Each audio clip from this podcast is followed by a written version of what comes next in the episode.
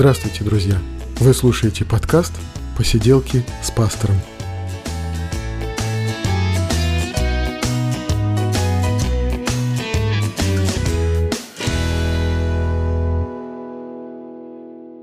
Привет, друзья! Это сотый выпуск подкаста «Посиделки с пастором», и мы говорим о христианстве, мы говорим о его истории, о священном писании, мы говорим о всем, что нам может быть интересно. И вот сегодня, я не знаю, как э, кому, но для меня это подарок от Бога на сотый выпуск. Сегодня пришел пастор Геннадий Андреевич Сергиенко, который очень важную роль сыграл в моей жизни. Когда он около 30 лет назад приехал с обучения, я смотрел на него как на звезду проповедника, которым я восхищался и которому подражал. Да. Потом 26 лет назад я попросил его сочетать нашу семью, и Геннадий Андреевич был тем человеком, который молился надо мной и Ларисой, когда мы вступали в брак. Э, Геннадий Андреевич, я не надеялся, что вы придете, не, не думал даже об этом, но теперь я пригласил вас и очень бы хотел говорить с вами о церковной проповеди, об этом феномене. Здравствуйте, Геннадий Андреевич, приветствую вас. Здравствуйте. Ну, и, конечно, когда я думал, что об этом надо говорить вообще и говорить э, не о том, как проповеднику готовить проповедь, а о том, как нам, слушателям, ее слушать, да, и когда я думал о том, что вообще об этом стоит поговорить, о церковной проповеди, о таком феномене, о таком священнодействии и очень важном, э, важной части жизни церкви, да, то я подумал, ну, а кого еще пригласить, да. И вот, Геннадий Андреевич, но мне хочется с вами поговорить еще и о вас. То есть э, ваша жизнь, ваша история, мне кажется, очень важна здесь. Я вас знаю как проповедника, но практически не знаю как человека. И мне очень хотелось бы узнать о, о вашей юности, о, о церкви, потому что поскольку вы в церковь пришли в 80-х, наверное, да, ну, даже чуть раньше, да. Ну вот, да, мы говорили в прошлом выпуске о 90-х, да, церковной жизни в 90-х годах, а теперь, получается, 80-е и чуть раньше. И вот это вот очень интересно. У вас верующие родители? Ну, во-первых, Евгений, спасибо за то, что пригласил меня. Я сейчас, знаешь, о чем подумал? Хорошо, что нет трансляции видео, потому что после такой лесной лесного представления у меня, как правило, краснеют уши. Ну, не привык а, к таким высоким э, эпитетам, но, по крайней мере, спасибо. Я тоже хочу надеяться, что у нас что-то сегодня получится. Да, я родился, вырос э, в верующей семье, угу. но вот когда меня спрашивают, это напрямую повлияло на ваш выбор – в пользу Христа, в пользу веры. И вы знаете, и да, и нет, а, потому что это 70-е годы, я заканчивал школу, вторая половина 70-х годов. Ой, нет, это, это, это 74-й год. Ого. Вот. Мне один год был. А, да. да. И ну, сложно в этом признаться, но я достаточно был таким высокомерным молодым человеком.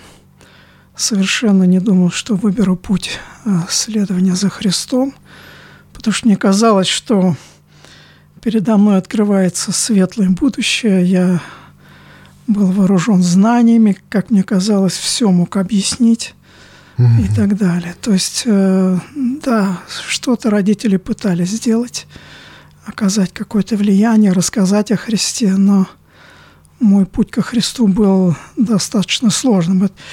Я когда об этом думаю, то, наверное, Фома самый близкий такой герой э, евангельский.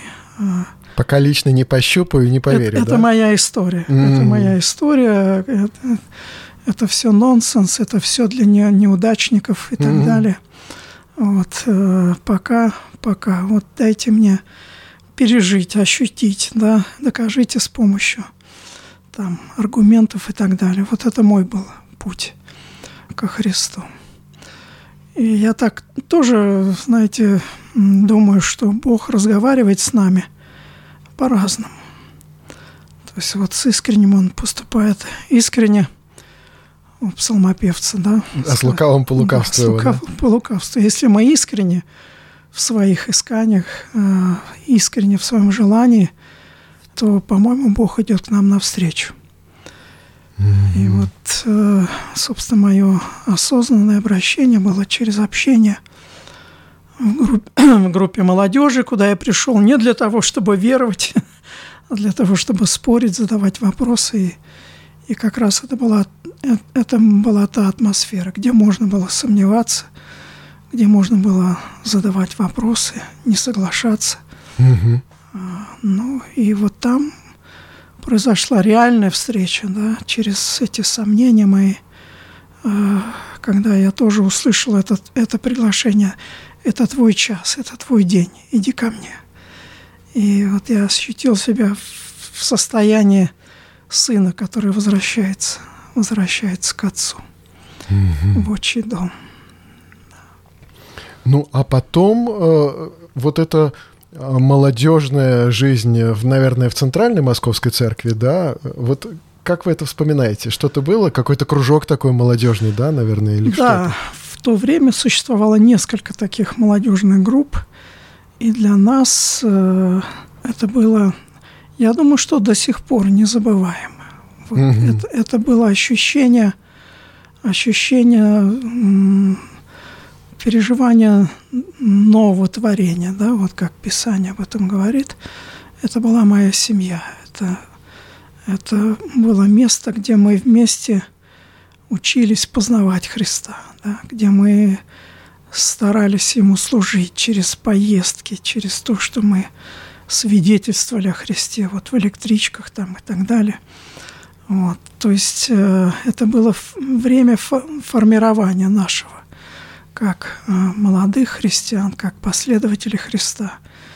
И вот я сейчас вспоминаю, наверное, во многом это были такие наивные э, годы, но это были годы, если использовать библейскую терминологию, первой влюбленности, перв, mm-hmm. первой любви. Вот когда можно было ходить по воде, когда невозможное становилось возможным. Да? А вот, к сожалению, все мы потом вступаем в эпоху такого христианского прагматизма, э, когда боимся замочить ноги.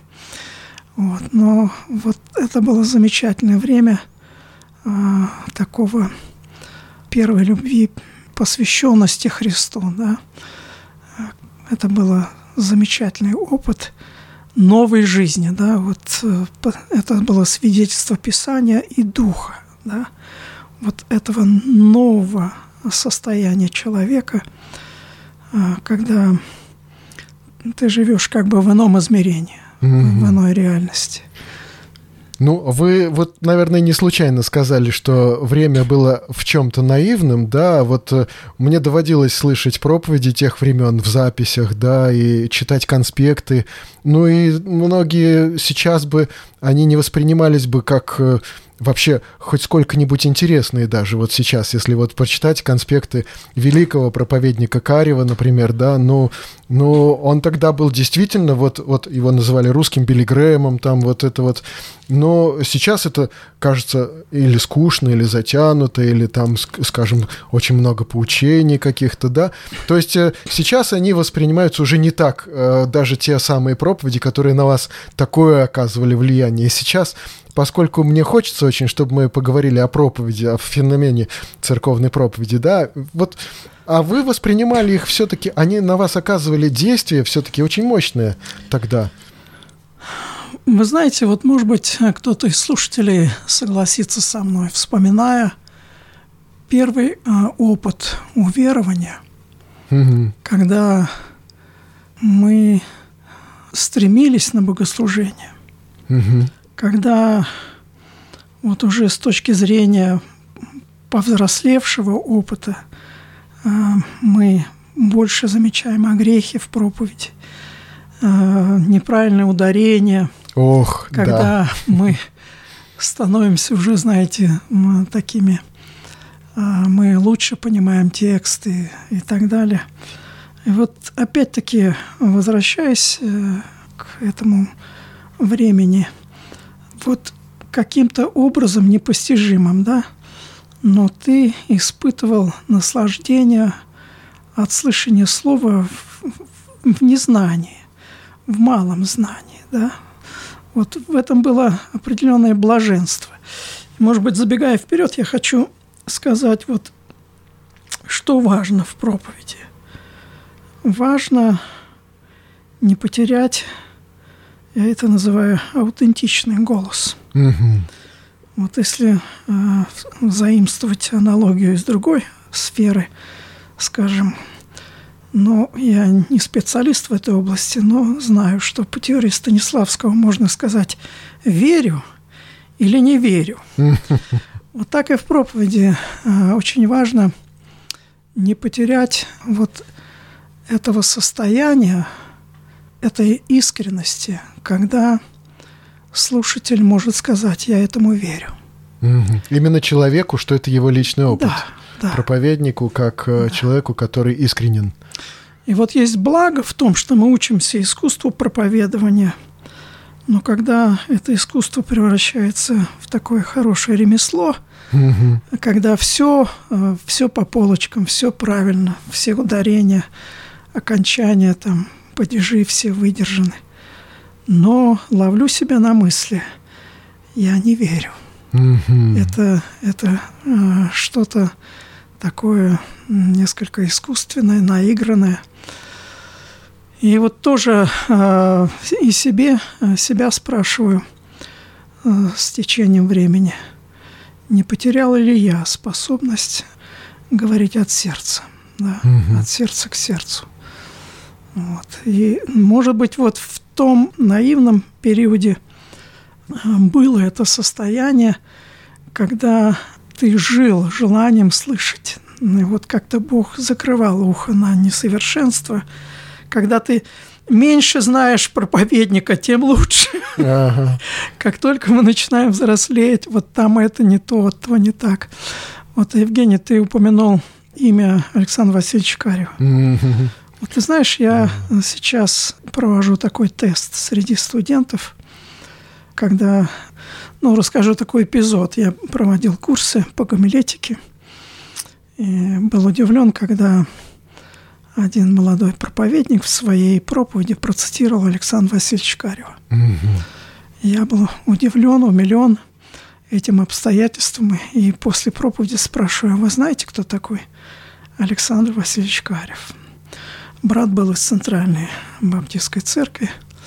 К моему удивлению, он сказал, я не знаю, кто это такой. А. И передо мной была аудитория в 50 человек. Я спрашиваю, кто-то из вас знает, кто такой был Александр Васильевич Карев. К моему удивлению, к моему стыду, не было ни одной руки mm-hmm. поднятой.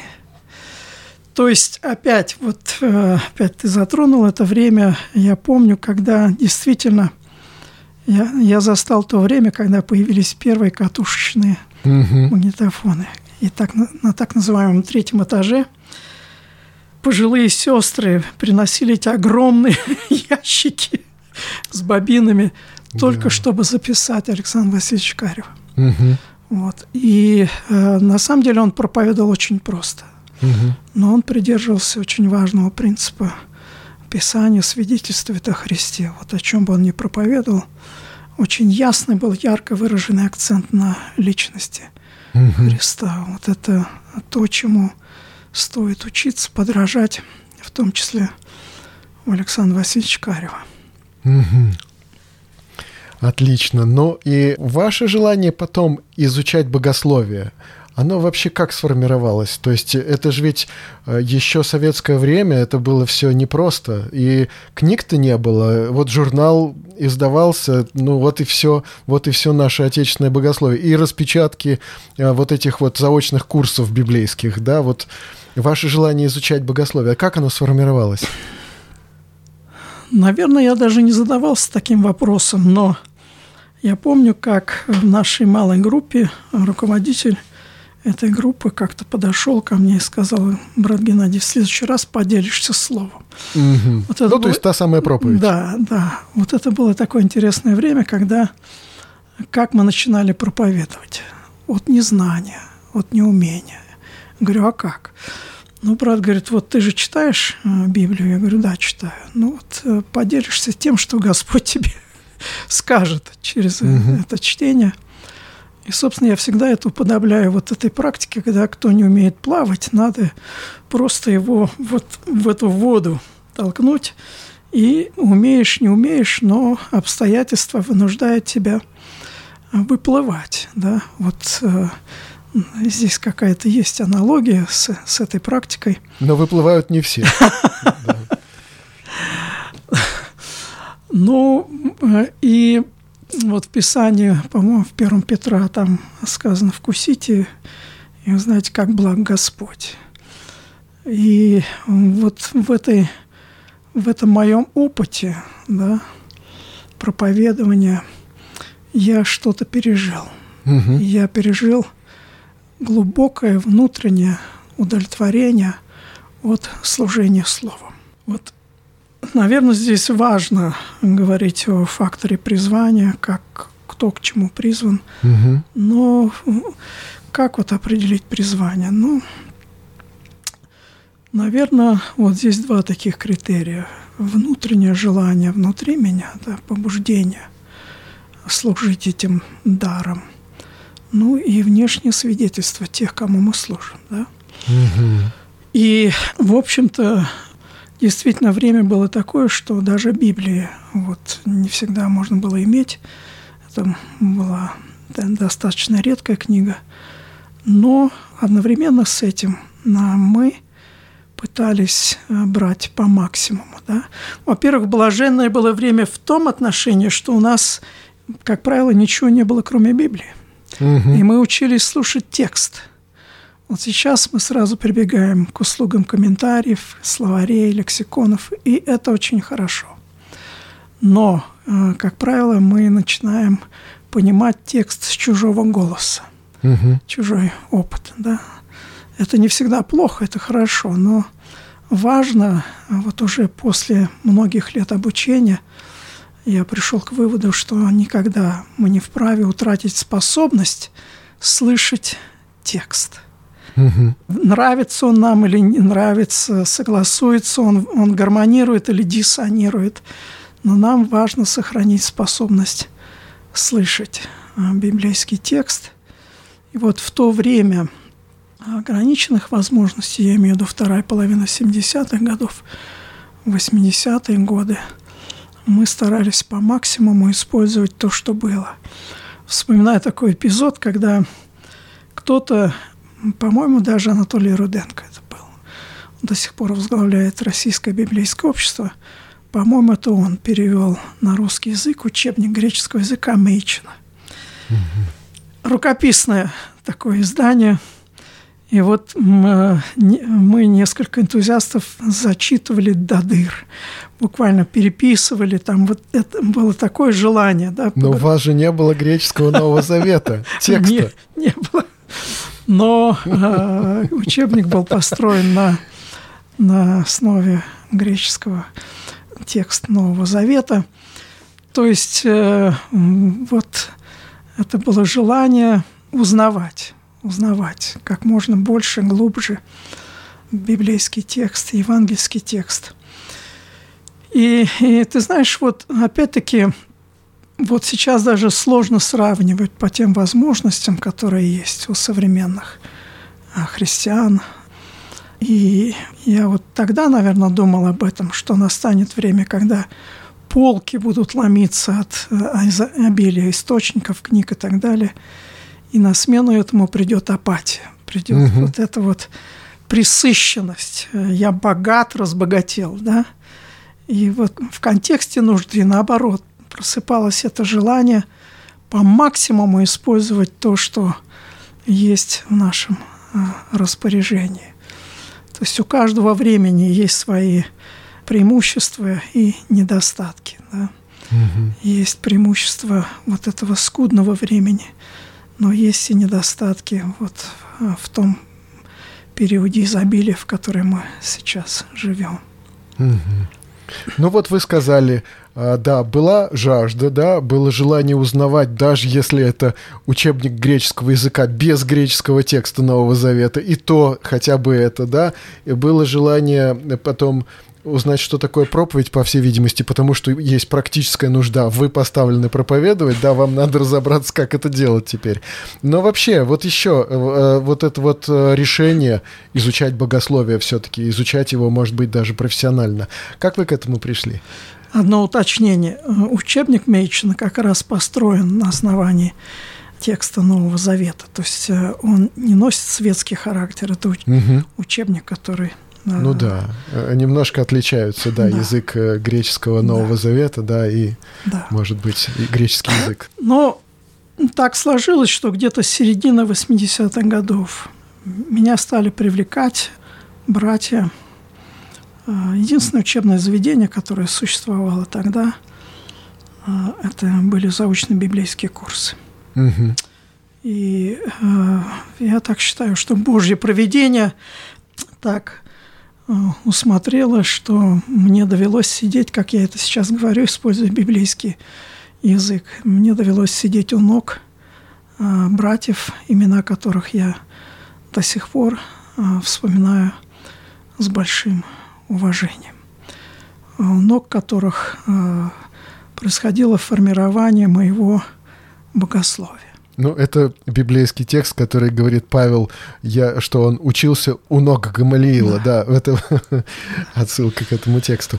Угу. Да, и э, без ложной скромности я хочу сказать, что мне довелось много учиться за рубежом, но мои первые университеты, которые, пожалуй, оказали самое главное влияние на формирование моего богословия, это был контекст вот этих э, заочных библейских курсов.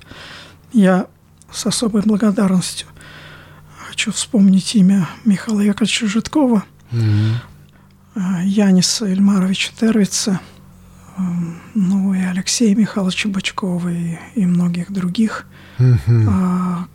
Которых мне довелось слышать и у которых учиться. И вот если пусть не обидятся мои современники, но, конечно же, баптизм современный э, в некоторых случаях э, резко отличается от того э, баптизма, в котором я вырос. И, и здесь ну, не в последнюю очередь, конечно, сказывается очень сильное заимствование из американского контекста, которое влияет на нас сегодня. Вот. Но вот я воспринял, я иногда это так характеризую, вот этот бесхребетный, беззубый баптизм, в котором все, что мы могли сказать, я был слеп, а теперь я вижу. Вот сейчас э, мы, э, по-моему, нам так кажется, что мы, э, знаете, обладаем каким-то сверхзнанием и а, мы обладаем каким-то особым способностью понимать библейский текст, которого не, этой способности не было у наших отцов. Но опять-таки повторюсь, вот э, для меня особую ценность э, представляло то, как, э, как братья читали текст, как они э, проповедовали, как они истолковывали текст – и э, я видел в их подходе, в их методологии вот этот ярко выраженный христоцентричный подход, когда проповедь была нацелена на то, чтобы э, сфокусировать внимание слушателя на Христе. И вот там, на, наверное, вот это подспудное желание проповедовать э, укрепилось, и у меня было ясное понимание, желание получить э, образование, богословское образование. И когда такая возможность предоставилась, то я воспользовался этой возможностью для того, чтобы углубить э, свои познания в богословии, чтобы потом использовать это в родном русскоязычном контексте. Вот если уже обращаться к церковной проповеди, мне кажется, что это, наверное, самое первое такое церковное установление, да, самое первое церковное священнодействие, которое мы можем увидеть, но еще церковь не сформировалась, да, уже существовало что-то, какие-то вот предшественники, предвестники церковной проповеди, да, э, в притчах Иисуса Христа, да, в его речах, в проповеди Нагорной, да, фактически это вот вот она проповедь, да, она фактически из Ветхого Завета к нам приходит в пророческих каких-то вот речах, да, и то есть это что-то что самое раннее еще. Но дальше мы видим, что церковь постепенно, она все меньше и меньше пользуется вот этим вот удивительным инструментом, да, церковной проповеди. Все дальше и дальше она приходит уже к ритуалу, к такому формальному, может быть, исполнению обряда, да, и, и проповедь как бы она переходит уже, вот у нас там в изображениях проповедь, вот изображение у нас проповедует, ритуал у нас проповедует, да, но священник все-таки немы зачастую, да. И сейчас мы э, видим, что сейчас вот э, в протестантской среде церковная проповедь занимает, может быть, центральное место. Но как вы считаете, какова роль в церковной жизни, вот церковной проповеди, в духовной жизни церковной проповеди, какая роль? Ну, здесь я соглашусь с тем, что христианская община изначально – она была общиной провозглашающей. Да. Вот ни в какой другой религии мира не отводится такой роли изустному провозглашению, как это отводилось изначально с самого начала зарождения христианской общины. Причем парадоксально было следующее, что люди простые, не книжные, это в книге Деяний, да, угу так характеризуются первые ученики, они брали на себя смелость говорить. Вот то общество первого века, иудейское общество, греко-римское общество, впрочем, как и сегодня, делилось mm-hmm. на тех, кто должен говорить, а кто должен слушать. Mm-hmm. Как правило, право говорить принадлежало тем, кто по статусу должен был это делать, да, ну, скажем, в иудейском контексте это книжники, правящий класс, да, а вот те, которые принадлежали к числу последователей Иисуса Христа, по определению должны сидеть и слушать. Да. Вот парадоксально было то, что эти люди простые, не книжные, брали на себя право говорить, да. Это первое. А второе, что они говорили, э, вот э, повторяющееся слово – в книге Деяния, они проповедовали с дерзновением. Угу. Они проповедовали с дерзновением. Не знаю, насколько уместно вот аналогия перенести, но э, вот зарождение евангельского движения на просторах Российской империи, оно где-то повторяет этот опыт, когда люди простые, не книжные. Ну да, и вдобавок, кстати, молодые. И молодые, да, брали на себя право проповедовать, да. Угу. Но, прошу прощения, но православные иерархи удивлялись, кто дал вам это право. Да. да. Потому что есть те, которые должны говорить, а вы должны а, сидеть и слушать. Вот а, таким образом, вот этот жанр из устного провозглашения, причем спонтанного провозглашения, это то, что характеризует общину изначально. Да? Вот греческое слово «керигма» – а, как раз а, означает провозглашение. Угу. И что, опять-таки, характерно, что в центре этого провозглашения, провозглашения становится как раз событие смерти и воскресения Иисуса Христа. Вот Павел не знает другого Евангелия, как это благая весть о том, что Христос умер и восстал в третий день по Писанию. Вот для него сущность Евангелия раскрывается в этих словах. И, наверное, все-таки вот э, христианская проповедь в той или ином степени э, существует. Можем вспомнить имя Иоанна Златоуста, да, вот э, проповедника угу.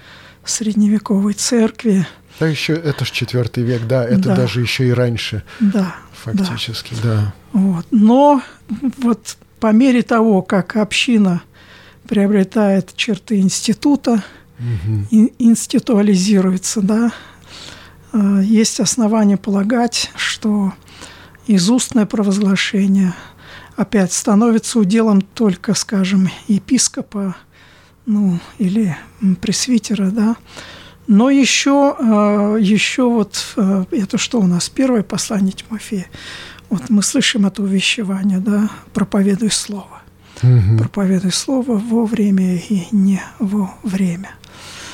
И, конечно же, может быть, для кого-то из слушателей это покажется таким высокомерным протестантским пониманием того, что я сейчас скажу.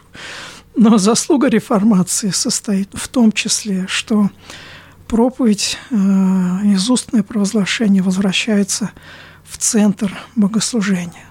Мгм. Вот даже если посмотреть, где кафедра, как, э, где она физически э, Да-да-да. находится а, в э, исторических церквах, в католической, в православной, ну, где-то где справа на возвышении, да, а, и все-таки в реформаторских церквах кафедра возвращается в центр.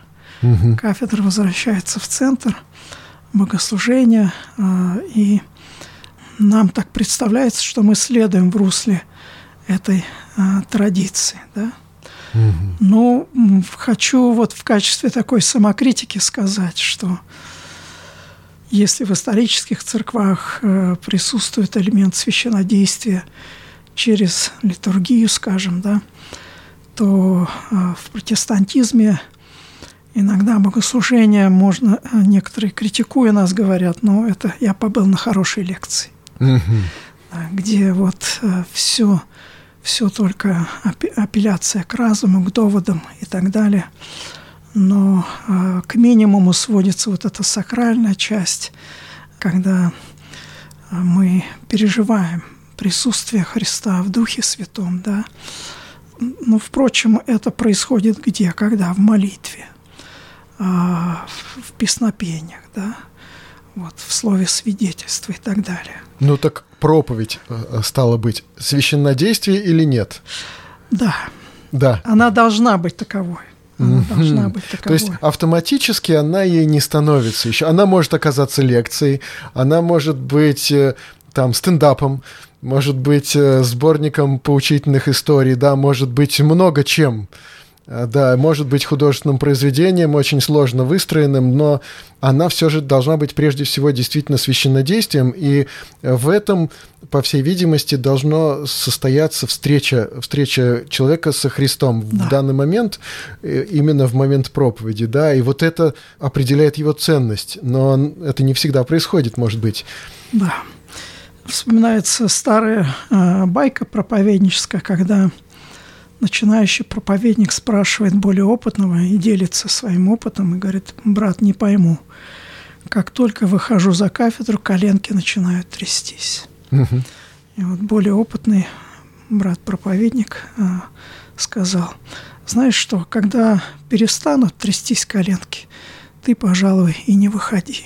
за кафедру». Но, но в, этом, в этой истории есть, э, есть э, глубокий смысл. Не в том, что мы должны все время как бы чувствовать неуверенность себя за кафедрой, э, вот, переживать и так далее, но глубокий смысл в этом, что по мере того, как мы обретаем навык проповедования, когда мы знаем все эти трюки, да, способы влияния на аудиторию и так далее, мы вытесняем с собой, мы, мы как бы вот Христа, мы как бы и говорим о Христе, но больше, больше используем это время, чтобы показаться пред людьми, чтобы показать свои способности риторические и так далее. И поэтому иногда э, вот в курсе лекций мы говорим о том, что насколько важно уметь готовить проповедь, не менее важно готовить самого себя. Мгм. Потому что если, как это сказано в псалме, если Господь не благословит вот, э, то напрасно подвязается угу. страж. Да? Вот, да, да, да, да, когда да. мы теряем вот это осознание своей зависимости от Господа, когда мы обретаем вот эту излишнюю самоуверенность, что-то важное теряется. Да? И отсюда действительно это благословенное служение, которое должно быть священнодействием, ну, становится чем-то другим, упражнением в красноречии там, или вот мы хотим позабавить аудиторию или вызвать какой-то эффект, э, но важно, чтобы это действительно был способ донесения истины с целью встречи. Вот я так иногда студентам говорю, себе говорю о том, что какая самая высшая похвала, ради которой стоит жить, ради которой стоит смиряться и ревновать об этом даре. Да? И если когда-нибудь в жизни вам доведется услышать слова благодарного слушателя, который может сказать, брат, сегодня Господь ответил мне – угу. на тот вопрос, который меня волновал столь долгое время. Понимаете, какое дело? Если когда-то в жизни нам удастся пережить вот это состояние, когда мы осознаем собственное недостоинство, несовершенство, но когда Бог, используя наше несовершенство, творит э, что-то очень важное да, в сознании – в сердцах слушателей это, это, это то, ради чего стоит жить, то, ради чего стоит смиряться, да, угу. и ревновать вот о том, чтобы как можно чаще нас сопровождал этот опыт. Причем опять э, не можем это себе приписать, не можем поставить себе это в заслугу. Я не знаю, как это Бог делает. Но мы только можем с благодарностью сказать, Господи, спасибо Тебе. Я этого не достоин, но а, сегодня чья-то молитва благодарности возносится за а, то служение, которое через меня Ты совершил. Ну да. Фактически ведь и это, наверное, то, что делает церковь церковью, да, это встреча людей со Христом в данный момент, да, в богослужении. И, может быть, в наибольшей мере этому возможно проявиться через проповедь. Все-таки, может быть, не столько даже в общих молитвах, не столько даже там в пении, песнопении, поклонения, да, но сколько вот как бы может быть наиболее удобный, наиболее понятный инструмент для вот такого действия на сердце, да, это слово и проповедь, которая затрагивает эмоциональные какие-то сферы, и разум, и какие-то практические вопросы, да, она этому более всего может служить, да, кажется, что это то, что вот-вот сам Бог приготовил и дал нам для того, чтобы мы не просто собрались вот как клуб по интересам, да, но как община, которая встречается с Богом в данный момент. И вот это вот никак нельзя упустить, потому что, ну, действительно очень легко. И э, мне хочется, чтобы мы еще поговорили с вами об эмоциях, да, потому что я когда-то увидел, что, ну, у людей потребность, чтобы э, вот кто-то говорил к их эмоциональному вот этому миру, да, к их чувствам. У людей потребность чувствовать, переживать. И в то же время, да, эмоции это то, чем так легко можно управлять зачастую. Или вот есть у меня друг, который он как только чувствует хоть малейшее какое-то давление на его эмоциональный мир, он сразу же закрывается. И он отчасти прав, только он делает это слишком рано.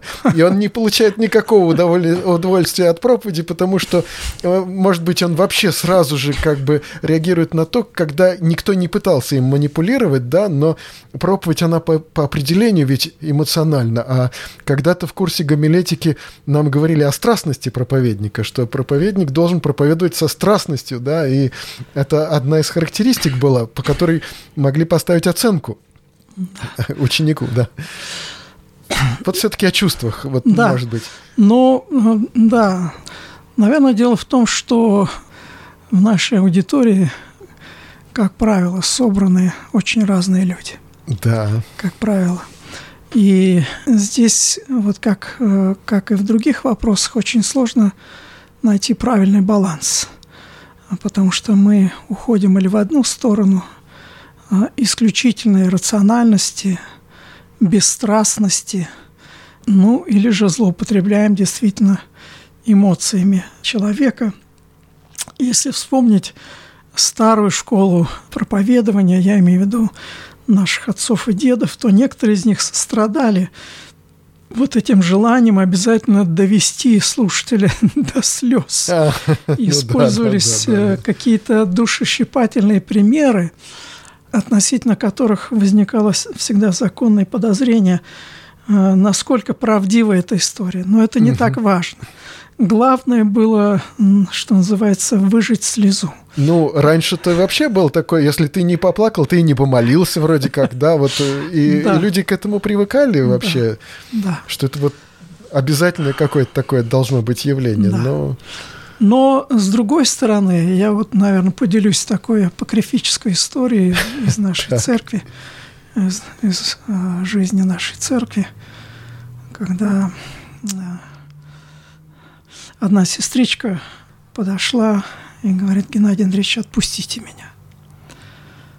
Я говорю, что такое? Не могу, не могу. Вот после богослужения в нашей церкви всегда спешу в православный храм. Угу. Не могу, отпустите меня. Вот, знаете, как побыла на лекции, вот э, все, все разложено по полочкам, но мне не хватает вот этого переживания, которое угу. я получаю э, в, э, в православном храме. Угу. Ну, почему я говорю вот такая апокрифическая история? Потому что, как правило, у нас разговор короткий с таким человеком, ты невозрожденный и так далее. Но нет, нет, наверное, не так обстоит дело. Угу. И здесь сказывается вот наша индивидуальность. Как мы разумеем Бога, как мы его воспринимаем. Да? Даже чувствуем. Да, как мы его чувствуем или не чувствуем, да. И я бы не сказал, что эта сестра отличалась какой-то внешней чувствительностью и так далее. Но э, вот это то, что она переживает. И, и что я мог сказать? Господи, благослови. Я думаю, что ты должна быть там, где, где ты переживаешь эту а, встречу с Богом. А, и я так поймал себя на мысли. А на какой мысли? Ну, где-то, может быть, мы идем в другую крайность, да? Что вот особенно, в общем-то, здравый и хороший подход, который сейчас практикуется, так называемая экспозиционная проповедь. Угу. Это доскональное изучение текста, когда на первый план выходит структура текста, особенности грамматики, да, значение слов э, в языке оригинала. Да. В общем-то, ну, здравый подход к проповеди – но обратная сторона этого явления, что проповедь превращается вот в это, я называю это, в это схоластическое, современное схоластическое упражнение – да. Но это все равно, что дать человеку на обед э, поваренную книгу, да, с рецептами, да, с разгромовками, там, со всеми этими. Но не этим ты сыт будешь. Ну да, то есть сам проповедник испытывает состояние экстаза. Ну, он, когда готовился, он должен был все это использовать, а принести уже все-таки готовое блюдо, в котором... Да, вот он знает, он понимает да. нюансы грамматики. Да. И вот там он вводит слушателя, вот структура, там особенности и так далее. То есть я что хочу сказать, ну, в целом э, здравое явление такое превращается, опять-таки, с моей с точки зрения, в такое абстрактное схоластическое э, угу. упражнение – когда э, вспоминаю Виталия Григорьевича Куликова, который, преподавая гомилетику, кстати, это тоже имя, которое достойно упоминания, да. который говорил нам, постарайтесь сделать так, чтобы у слушателя не рождалось такого состояния, когда он говорит, унесли Господа моего, не знаю, куда положили его. Это вот Мария э, говорит о воскресшем. Вот. Но действительно, да, вот опять-таки я вижу эту тенденцию. И благие намерения. Люди должны знать э, Писание, досконально знать Писание, но где-то акцент смещается. Да? на какие-то, с моей точки зрения, важные, но все-таки второстепенные моменты. И когда я слышу в проповеди, может быть, и сам произношу эту фразу иногда, вот в греческом оригинале это слово означает следующее. Но у меня всегда это вызывает некоторую реакцию, такую настороженность. Почему? Потому что в большинстве случаев сам говорящий эту фразу, произносящий фразу, не до конца понимает, что он говорит. Вот. А потом это имеет вид учености, такое знание. Да? Угу. И после проповеди что может сказать слушатель? Ну, слава богу, что и такие у нас есть люди, знающие, там вот, разбирающиеся в нюансах греческой грамматики. Но помогает ли это нам действительно вот встретиться со Христом, да? увидеть Христа. Да? Вот в, в проповеди есть такое понятие, как э, сверхзадача. О. Я это заимствую тоже. Из театральной среды. Из театральной да. среды. А, ну, что такое сверхзадача? Неявно выраженная цель. Угу. А, я всегда вот, если вспомнить евангельский текст, когда Иисус э, рассказывает притчу о виноградарях. И ни разу в этой притче не упомянул тех, кто задает ему вопрос, не говорит о фарисеях, не о книжниках, но там такое резюме. Тогда поняли они, что о них говорит. Угу. Иисус рассказывает историю, через которую, посредством которой достигается вот эта сверхзадача. Он не прямо обличает их, но он дает им возможность сделать вывод самим. Вот в проповеди должна быть эта неявно выраженная а, сверхзадача. А в чем она заключается? В том, что через проповедь должно достигаться качественное изменение в слушателе. Да? Это может быть а, покаяние, это может быть осознание – необходимость изменения в какой-то области поведения, отношения к ближнему и так далее. Да? И вот здесь мы не просто, не знаете, замечаю какую тенденцию в современных классах по гомилетике. Современных проповедников учат э, употреблять местоимение «вы». Вот э, вы должны, вы не такие, да. И опять-таки я вспоминаю опыт вот заочно-библейских курсов, когда, когда существовало правило «никогда не исключайте самого себя угу. из числа тех, кому вы говорите. И вы, и я. Угу. И ты, брат и сестра, и я. Да? Потому что как только мы перестаем учить самих себя, это очень опасная тревожная тенденция. А, опять-таки я вот себе говорю и проповедникам всегда на том месте, где готовится проповедь, должен быть текст а, из послания римлянам, вторая глава. «Как же ты, уча другого, не учишь себя самого?» Как только в нас воспитывается вот это понимание – что вся проблема в людях, которые передо мной сидят. Да? Я воспринимаю себя как учитель невежд, да, вот, обладающий знанием. Как только я исключаю самого себя из числа тех, кому я говорю, в этом есть очень большая опасность. И, как правило, вот я тоже себе говорю и студентам, бойтесь превратиться а, в этот забронзовевший памятник – вот этим образцом ведения, который мы представляем себе перед людьми, мы тоже нуждаемся в увещевании, мы тоже несовершенные люди, да, которых Бог использует для достижения вот этой определенной сверхзадачи через проповедь э, Слова Божия. Поэтому, возвращаясь к изначальному вопросу. Наверное, в жизни самое сложное вот э, найти этот баланс. Угу. Проповедь, но она должна быть обращена и к разуму, и к чувствам. И, наверное, даже вот добавлю, потому что э, в нашей среде мы супер подозрительно относительно проявления каких-то эмоций. Угу. Вы знаете, вот опять э, хочу вспомнить, совершенно недавно к нам пришли люди на наше богослужение, и опять это не является рекламой, потому что мы несовершенная церковь на самом деле. Но я был поражен их свидетельством, когда они слушали пение нашего хора, и многие критикуют пение хора за его несовершенство и так далее. И вот эти люди сказали, мы проплакали два богослужения. Ого.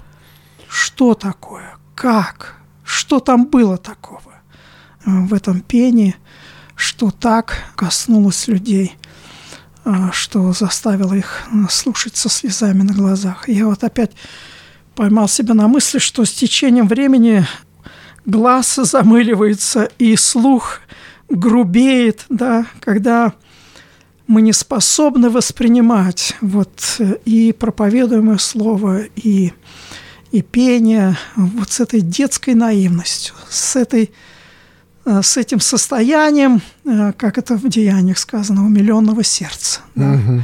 Вот. У нас все переходит вот на, опять на на такой исключительно рациональный уровень восприятия божественной истины. Мы давно уже, наверное, не плакали перед Богом со слезами да, на глазах. У нас э, чаще можно услышать молитвы «Благодарю Тебя, Боже, угу. что я не такой, как прочие люди» и так далее. Угу. То есть здесь э, и, и к разуму, конечно, но и э, к сердцу – человека должно быть обращено это слово.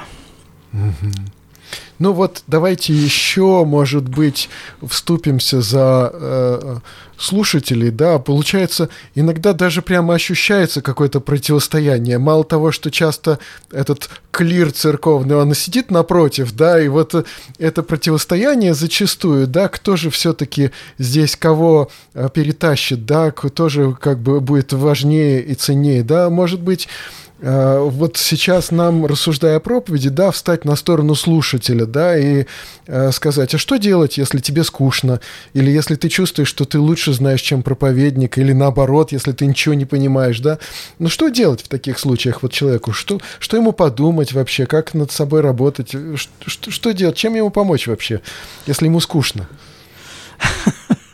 Ну, я бы сказал, достаточно сложный вопрос.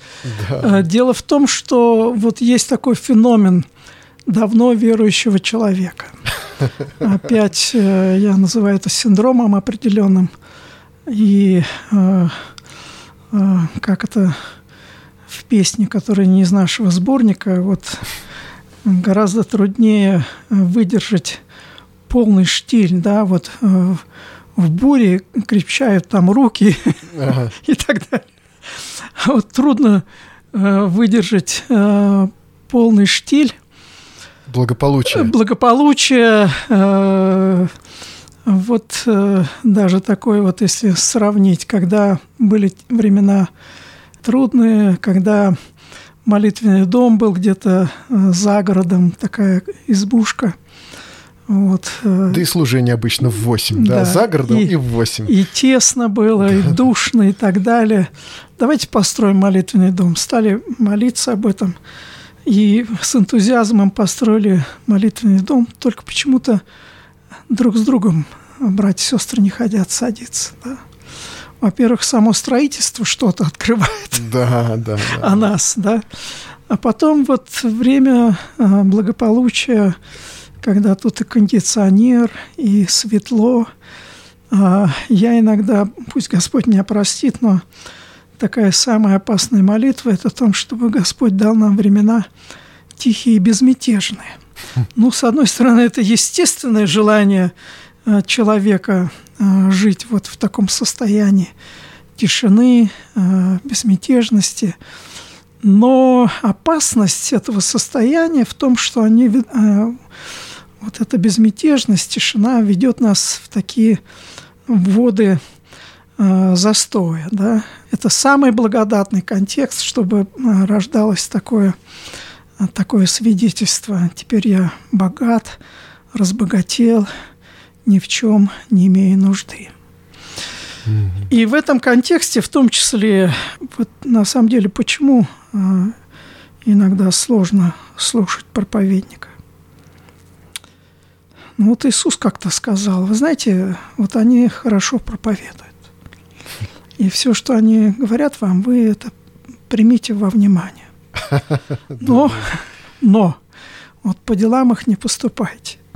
И ничто так не вредит нашей репутации как проповедников, это состояние раздвоенности угу. между тем, что мы говорим и как мы поступаем на самом деле. Вот когда я задаюсь вопросом, почему а, детям верующих родителей, особенно детям служителей, трудно выбрать стезю родителей, тоже а, последовать за Христом потому что дети с самого раннего возраста воспринимают такой двойной стандарт, когда папа один на кафедре, угу. и когда папа совсем другой дома. И они теряются, не знают, где он настоящий. И, конечно, наверное, самое сложное для проповедника быть свежим, оригинальным, не повторяющимся в одной и той же церкви да, из да, года да, в год. Да. Там, э, из воскресенья в воскресенье. Из воскресенья в воскресенье, когда у нас интересное. уже все знают, как это в мире говорят, как облупленных, все знают наши слабые и сильные стороны. Угу. Когда вот это опять такая, знаете, говори, говори, брат, э, сестра задремала, там, говори, говори, брат, знаю, что плохого не скажешь. Угу. Конечно, это очень сложно быть оригинальным, свежим, непредсказуемым да, на кафедре. Но это одно. А другое дело, когда возникают вот эти ножницы, когда люди начинают замечать э, несоответствие тому, о чем мы проповедуем, да, когда мы берем для себя исключение из правил в той или иной ситуации, конечно, это наносит очень серьезный урон репутации проповедника. Ну, и вот отвечая на ваш вопрос, что делать в этом случае, ну, сложно, да, дать какой-то совет. Может быть, кому-то надо а, смиряться, может быть, надо а, воспитывать в себе навык извлекать драгоценное из ничтожного, да? Да, да, да. Да, вот иногда, да, в нашей аудитории, возможно, люди, которые даже, ну, по образованию, они превосходят уровень а, проповедника, и у них проповедь вызывает сожаление и так далее. Но, наверное, здесь вот э, это искушение, которое надо – преодолевать в себе. А, опять-таки, а, я тоже, знаете, привыкаю иногда слушать и оценивать проповеди ухом профессионала, как мне кажется, да, вот, который в этих вещах понимает. А, но, с одной стороны, никуда не денешься от этого, а с другой стороны, хочется не утратить способности ловить. Вот даже уничтоженном, но Господь что-то а, может сказать каждому из нас. Да? Ну, наверное, наверное, это реалии, реалии, угу. с которыми мы сталкиваемся в процессе служения, когда, повторяюсь, но на смену первоначальной влюбленности, восторженности приходит вот это зрелость, э, а с ней приходит и вот такой прагматизм, и отсутствие восторженности в нашей христианской жизни. Но, опять повторюсь, это, это вот реалии, э, с которыми нам всем в той или иной степени приходится сталкиваться. Вот. Ну, все же, я думаю, мы э, и это преодолеваем зачастую, да, и э, ослабевают чувства, э, уже все становится привычно, понятно, знакомо, а потом мы учимся и в привычном, понятном, знакомом находить вот это вот, потому что ведь и это есть опыт, который Бог в нас воспитывает, то есть опыт взаимодействия с ним, когда мы действительно в каких-то жизненных ситуациях видим его присутствие, учимся распознавать, да, учимся доверяться, видеть, что он поддерживает, и точно так же, может быть, и в церковной жизни. Мы можем поставить такую задачу перед собой, да, научиться распознавать его в слове, да, в откровении, в проповеди, научиться вот этого, искать этого личного переживания, этой встречи, что Бог сегодня мне скажет, э, в речи хорошо знакомого вот этого брата, которого я, да, знаю как облупленного, которого я знаю, чего я уже ожидать могу, да, от него, и вдруг все-таки, ну, это еще и молитвенная такая задача перед человеком встает, да, что человеку, наверное, надо и, и молиться за него, и за себя, и, и искать этого откровения, искать этой встречи все-таки, постараться найти тишину в своем сердце, в своем разуме, отложить телефон, там какие-то, какие-то может быть, э, еще отвлекающие какие-то штуки, да, а, а еще так мне вдруг кажется, что э, мы же должны учиться друг с другом общаться. И с тем же самым проповедником, если ты, наверное, умнее его, ну, он не набросится на тебя с кулаками, если ты подойдешь и э, предложишь ему что-то вместе почитать, что-то обсудить, да, какие-то, если замечания будут достаточно деликатными по части ударений, по части произношения, да, может быть, и э, какие-то богословские вопросы, да, если вы обсудите вместе с проповедником, а вообще говоря, даже и ту самую проповедь, которая прозвучала, если обсудить вместе с проповедником, если посмотреть, как было бы лучше, как было бы правильнее и как вообще даже о своих потребностях рассказать, то это бы пошло на пользу всей церкви, может быть.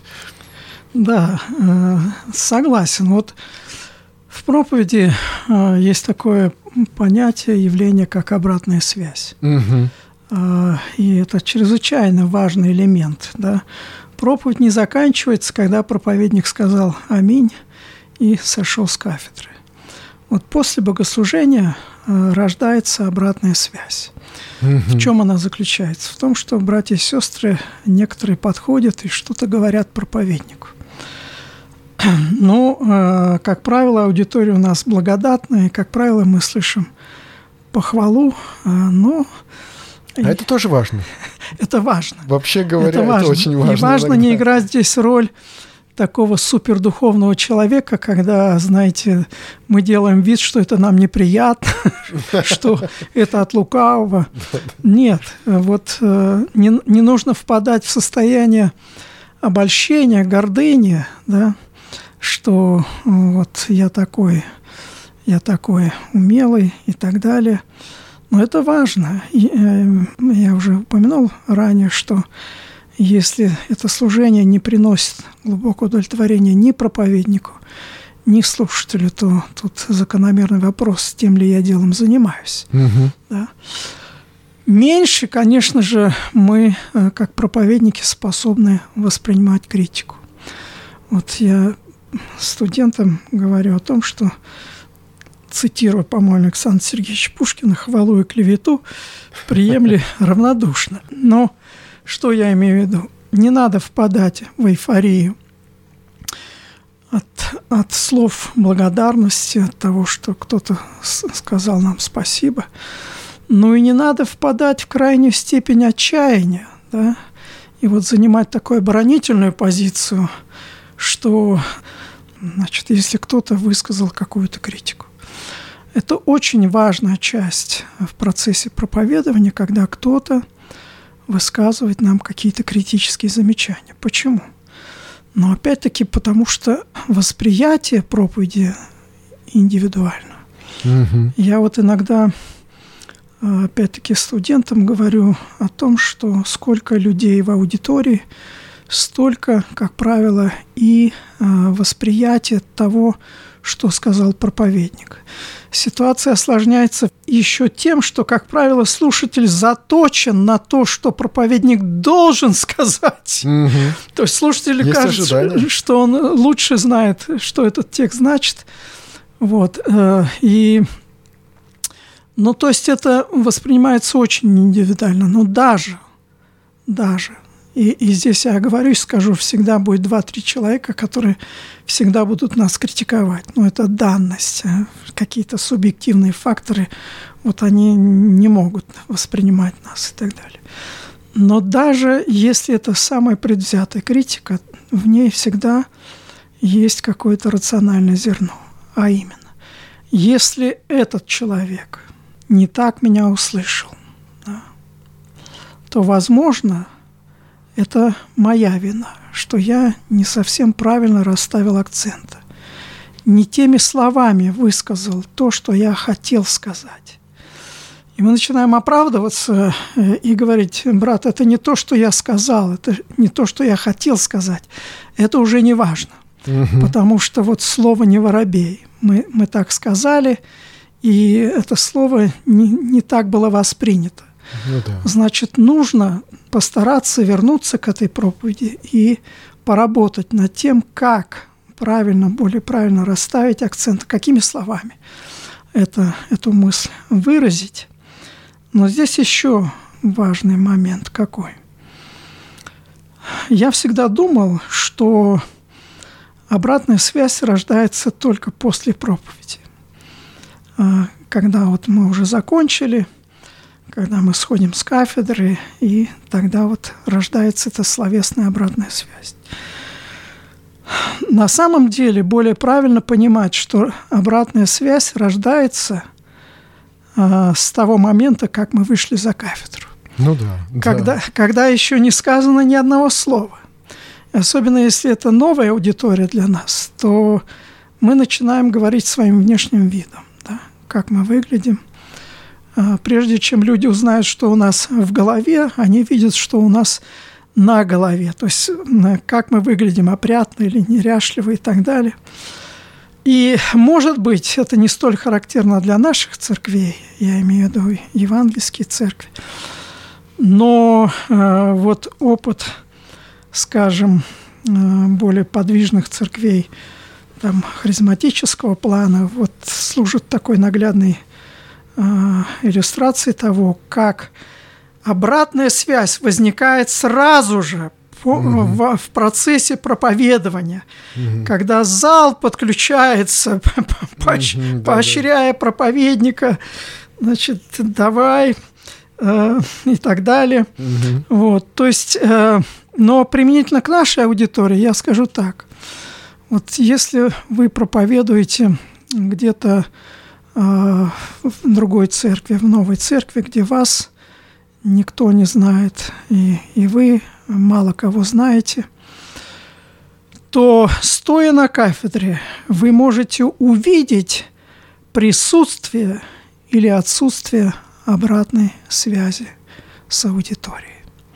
Особенно если это раненая, я так говорю, раненая община, угу. там, где проблемы, там, где проблема разделения, отсутствие согласия, то, как правило, очень скоро можно увидеть отсутствие присутствия э, mm-hmm. слушателя на проповеди.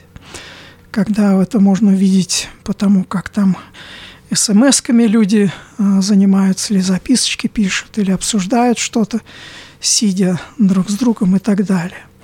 Да. Вот э, это весьма печальное состояние общины, в которой люди, кажется, присутствуют и одновременно отсутствуют э, во время проповеди. То есть проповедник, его преимущество заключается в том, что он, стоя на кафедре, может видеть зал. Да, если он не зайдет вообще до этого, на самом деле. Да, да, да если он не потеряет слушателей из вида. Да, да, да. Вот иногда он боится смотреть в зал, выбирает какого-то одного человека и его начинает.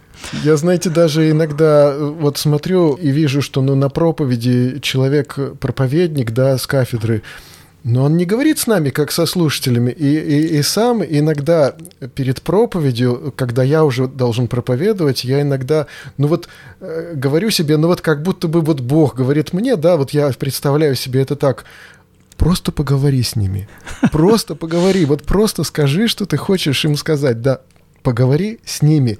И вот это вот, э, мне кажется, иногда должно быть прям на кафедре написано, да, не, не, только то, что кто говорит кратко, тот мудр, мы пригласим его еще раз, да, но и, и просто поговори с людьми. Ну, я думаю, что это очень правильная мысль. Да, проповедник, он, конечно, и оратор, и так далее, но... но... И у него есть этот багаж проповеди как произведение да, да, да. искусств, которое он принес, и сейчас да, с нами да. со всеми поделится. Ну вот когда ты говоришь, просто поговори, по-моему, Иисус просто говорил. Ну вот, да, просто этому еще, говорил с людьми. Как бы еще этому поучиться. Но да. если закончить мысль вот э, угу. с обратной э, связью, ну, в качестве иллюстрации просто угу. библейский текст, э, э, вот там, где матери братья пришли за Иисусом. Mm-hmm. И вот там звучит вопрос Иисуса, кто мне брат, сестра и матерь. Mm-hmm. И вот я отмечаю таких три фактора, которые дают нам право на принадлежность к семье Иисуса. А, вот Иисус в доме. Mm-hmm. И право принадлежности к Иисусу принадлежит тем, которые рядом с Ним, которые у mm-hmm. его ног. Это первое. Второе – это право принадлежит тем, которые, сидя у ног Иисуса, слушают Его Слово. Mm-hmm. Кажется, одно подразумевает другое, не всегда. Да. Мы можем физически быть в Доме mm-hmm. Божьем, а фактически мыслями своими а, отсутствовать, думать о своем – там вот о своих переживаниях. Если вы проверите во время богослужения, сколько людей могут обсудить свои проблемы, там, решать свои насущные вопросы. То есть быть в Доме Божьем и слушать в Доме Божьем – это не одно и то же. А третье самое это важное, что вот это те, которые исполняют. Да? Угу. То есть можно побыть, ну хорошо, если мы услышим. А вот эта третья стадия, она наиболее важное. То есть вот это слышание должно превратиться в практику. И здесь, возвращаясь к тому, что делать, когда проповедь несовершенна. Ну, вы знаете, смиряясь, опять-таки, я думаю, что каждый из нас может услышать повеление Христа иди, и ты поступай так же, да, вот даже через это несовершенное. Вот мы в Доме Божьем – мы, э, мы должны слышать Его Слово. Да? И э, третья стадия, э, ну, с Божьей помощью притворять это Слово в жизнь. Поэтому для, себя вот так использую это как иллюстрацию того, что делать, да, когда не удовлетворяет нас там уровень проповеди и так далее. Но все равно это слышание слова, да. И наше призвание – быть исполнителями слова, а не только слушателями забывчивыми. Ну вот мы приходим все-таки к тому, что это Слово Божье, да, э, текст Писания, это нам понятно, да, Библия, которая является Словом Божьим. Но э, еще вот получается, что в замысле Божьем есть э, такое, что есть текст библейский, который э, пронесен проповедником через свою жизнь, через свое сердце, через свои эмоции, сознание, да, через свой опыт. И это также для нас Божье Слово. Оно уже не несет такого абсолютного характера, такой непогрешимости, да, потому что проповедник может ошибаться. Он может быть в этот момент несовершенным, да, но э, все равно для нас это возможность реальной встречи с Богом, да, переживания какого-то наставления от Него. И это происходит во время проповеди. Я даже э, вот не столько и ожидаю или стремлюсь к тому, чтобы люди чего-то запомнили из моей проповеди, например, когда я как проповедник, потому что, мне кажется, самое главное происходит в этот момент. Может быть, они половину или больше даже, чем половину не запомнят, но самое главное произошло в момент, когда они слышали, когда это происходило потому что Бог что-то говорил к человеку и как-то менял его сердце, да, потому что Он уже это делал со мной, когда я готовился, да, и вот для меня тут было важно, что моя подготовка была для меня таким открытием, я этим открытием поделился. Если она для меня не была открытием, ну, может быть, она не будет открытием и для слушателя, да, если я поделился просто своими знаниями. Но вот это удивительная сверхспособность церкви, да, быть вот этим местом встречи человека с Богом и сейчас, да, вот в, в наших обстоятельствах. И более того, говорить к нам сейчас не словами двухтысячелетней давности, да, а уже словами человека, осмыслившего это теперь, да, в наше время, с гаджетами, с нашими загруженностью, с нашими работами, с нашими знаниями, нашим опытом, и теперь через это осмыслить это живое слово и, и теперь донести до нас, чтобы это для нас и сейчас становилось этой встречей. Вот это для меня делает ценной церковь, да, богослужение и э, вот нашу вот такую церковную жизнь. Так что Геннадий Андреевич, спасибо вам огромное, что вы сегодня пришли, приехали, вы очень большой путь проделали, да, для того, чтобы быть здесь. Мне очень дорого эта встреча с вами. Может быть, мы еще как-нибудь сможем с вами еще. У меня есть темы для обсуждения с вами. Евгений, большое спасибо за приглашение. Для меня это тоже сегодня радость, э, общение у микрофона. Э, если это кому-то будет интересно, э, я буду счастлив. Всем благословений. Спасибо вам, друзья, что слушали, и до следующих встреч.